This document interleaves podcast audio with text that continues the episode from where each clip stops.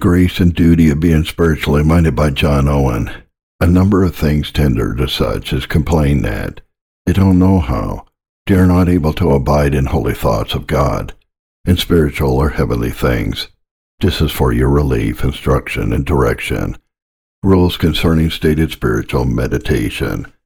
Some will say, yea, on many occasions do say, that there is not anything in all their duty towards God in which they are more at a loss than they are in this one, of fixing or exercising their thoughts or meditations on things heavenly or spiritual.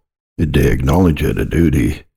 They see an excellency in it, with inexpressible usefulness. But although they often try and attempt it, they cannot attain to anything but what makes them ashamed both of it and themselves. Their minds, they find, are unsteady, apt to rove and wander, or give entertainment to other things, and not to abide on the object which they design their meditation towards.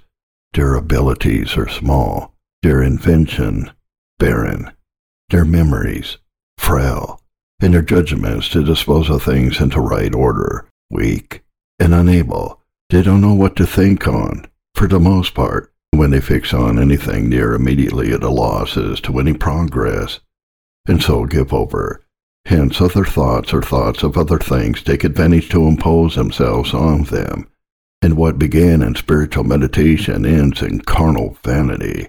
On these considerations, oftentimes they are discouraged to enter on the duty, oftentimes give it over so soon as it is begun. They're glad if they come off without being losers by their endeavors, which often befalls them.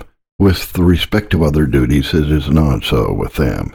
To such as are really concerned in these things, to whom their lack and defect is a burden, who mourn under it, and desire to be freed from it, or refreshed in their conflict with it I shall offer the things that ensue first. That sense of the vanity of our minds which this consideration duly attended to will give us, ought greatly to humble and abase our souls. Why is it so with us that we cannot abide in thoughts and meditations of things spiritual and heavenly? Is it because there are such things as we have no great concern in? It may be they are things worthless and unprofitable, so that it is no purpose to spend our thoughts about them. The truth is, they alone are worthy, useful, and desirable. All other things in comparison of them are but loss and dung. Or is it because the faculties and powers of our souls were not originally suited to the contemplation of them, and delight in them? Just also as otherwise, they were all given to us, all created of God for this end, all fitted with inclinations and power to abide with God in all things, without aversion or weariness. Nothing was so natural, easy, and pleasant to them.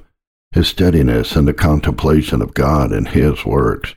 The Because, therefore, if all this evil lies at our own door, all this, therefore, and all other evils came upon us by the entrance of sin, and therefore Solomon, in his inquiry after all the causes and effects of vanity, brings it under this head. Lo, this only have I found, that God made man upright, but they have sought out many inventions. Ecclesiastes 7 verse 29. And by this our minds that were created in a state of blessed adherence to God were wholly turned off from him. And not only so, but filled with enmity against him. In this state, that vanity which is prevalent in them is both their sin and their punishment, their sin, and a perpetual inclination to things vain, foolish, sensual, and wicked. So the apostle describes it at large in Ephesians 4, verses 17 to 19, and Titus 3, verse 3. And their punishment in that being turned off from their chiefest good, wherein alone rest is to be found, they are filled with darkness, confusion, and disquietment being like the troubled sea, they cannot rest, whose waters cast up mire and dirt. By grace our minds are renewed, that is, changed and delivered from this frame. But they are so partially only. The principle of vanity is no longer predominant in us to alienate us from the life of God, or to keep us in enmity against Him. Those who are so renewed do not walk in the vanity of their minds as others do. Ephesians 4 verse 17 They go up and down in all their ways and occasions with a stream of vain thoughts in their minds, but the remainders of it are effectually operative in us, in all the actings of our minds towards God, affecting them with uncertainty and instability, is he who has received a great wound in any principal part of his body, though it may be so cured as that death shall not immediately ensue thereon, yet it may make him go weak and lame all his days, and hinder him in the exercise of all the powers of life. The vanity of our minds is so cured, is to deliver us from spiritual death. But yet, such a wound, such a weakness remains as both weakens and hinders us in all the operations of spiritual life. Hence, those who have made any progress in grace are sensible of their vanity as the greatest burden of their souls, and groan after such a complete renovation of their minds is that in which they may be perfectly freed from it. This is that which they principally regard in that complaining desire of Romans 7 verse 24. O wretched man that I am, who shall deliver me from this body of death? Yea, they groan under a sense of it every day, nor is anything such a trouble to them observing how it defeats them in their designs to contemplate on heavenly things, how it frustrates their best resolutions to abide in the spiritual actings of faith and love, how they are imposed on by it with thoughts of things which either in themselves or in their consequences they most abhor. Nothing are they so afraid of. Nothing is so grievous and burdensome to them. Nothing do they more groan for deliverance from when there is war in any place, it behooves them that are concerned to have an eye in regard to all their enemies and their attempts against them.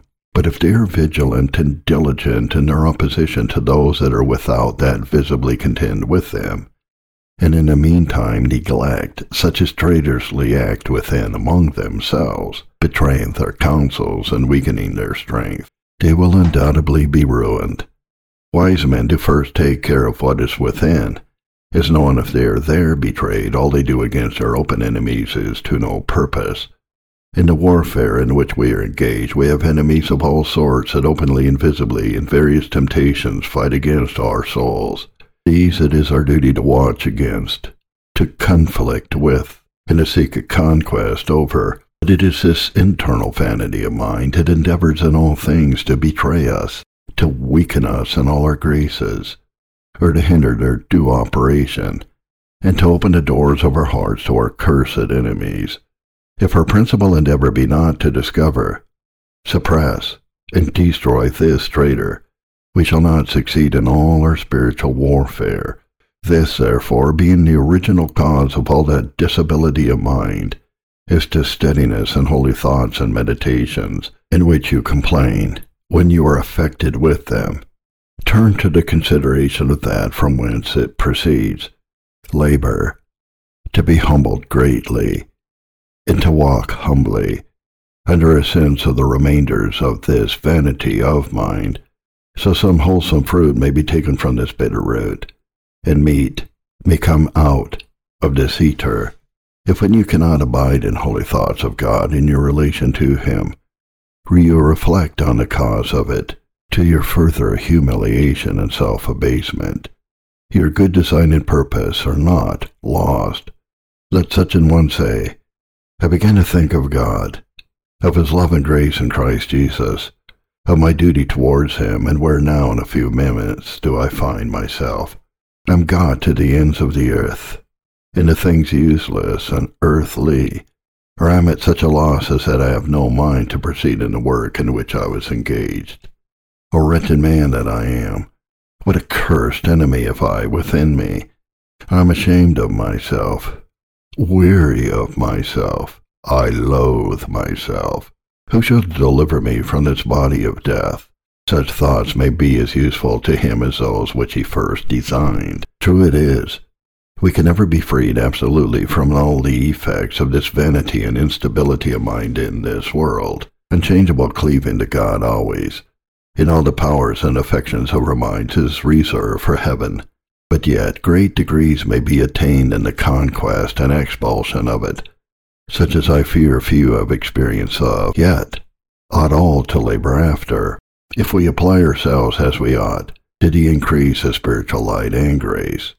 If we labor diligently to abide and abound in thoughts of spiritual things, and that in love to them and delight in them, if we watch against the entertainment and approval of such thoughts and things in our minds as that in which this vain frame is pleased and confirmed, there is, though not an absolute perfection, yet a blessed degree of heavenly mindedness to be obtained, and therein the nearest approach to glory that in this world we are capable of. If a man cannot attain an athletic constitution of health or a strength like that of Samson, yet, if he be wise, he will not omit the use of such means as may make him to be useful in the ordinary duties of life. And although we cannot attain perfection in this manner, which yet it is our duty to be continually pressing after, yet, if we are wise, we will be endeavoring such cure of this spiritual distemper is that we may be able to discharge all the duties of the life of God. But if men in all other things feed the vanity of their own minds, if they permit them to rove continually after things fully sensual and earthly, if they wilfully supply them with objects to that end, and labor not by all means for the mortification of this evil frame, in vain shall they desire or expect to bring them at any time, on any occasion, to be steady in the thoughts of heavenly things, if it be thus with any, as it is to be feared it is with many. It is their duty to mind the words of our Lord Jesus Christ in the first place. Make the tree good, and the fruit will be good, and not before, when the power of sanctifying grace is made the mind habitually spiritual and heavenly, thoughts of such things will be natural to it, and accompanied with delight but they will not be so until the God of peace has sanctified us in our whole spirit, souls, and bodies, in which we may be preserved blameless to the coming of our Lord Jesus Christ. Secondly, be always sensible of your own insufficiency to raise in your minds, or to many spiritual thoughts, or thoughts of things spiritual and heavenly in a due manner. But in this case, men are apt to suppose that as they may, so they can think of what they please Thoughts are their own, and therefore they be of what sort they will, they need no assistance for them. They cannot think as they ought. They can do nothing at all, and nothing will convince them of their folly until they are burdened with an experience of the contrary. As to spiritual things, but the advice given is expressly laid down by the apostle in the instance of himself in 2 Corinthians 3 verse 5. Not that we are sufficient of ourselves to think anything as of ourselves, but our sufficiency is of God. He speaks principally of ministers of the gospel, and that of such as were most eminently furnished with spiritual gifts and graces, as he declares in verse 6. And if it be so with them, and that with respect to the work and duties of their calling, how much more is it so with others? of not their graces nor their office. Therefore, if men, without regard to the present actual grace of God and the supplies of His Spirit, suppose that they can of themselves exercise their minds and spiritual thoughts, and so only fret at themselves when they fall into disappointment, not knowing what is the matter with them, they will live in a lifeless, barren frame all their days. By the strength of their natural abilities, men may frame thoughts of God and heavenly things in their minds according to the knowledge they have of them. They may methodize them by rules of art and express them elegantly to others, but even while they do so, they may be far enough from being spiritually minded, for there may be in their thoughts no actings of faith, love, or holy delight in God, or any grace at all. But such alone are the things which we inquire after. They are such is only as wherein the graces of the Spirit are in their proper exercise, with respect to them. We have no sufficiency in ourselves. All our sufficiency must be of God. There is no truth among persons of light and knowledge more generally granted in the notion of it than this, that of ourselves we can do nothing, and none more neglected in daily practice Men profess they can do nothing of themselves, and yet go about their duties as if they could do all things.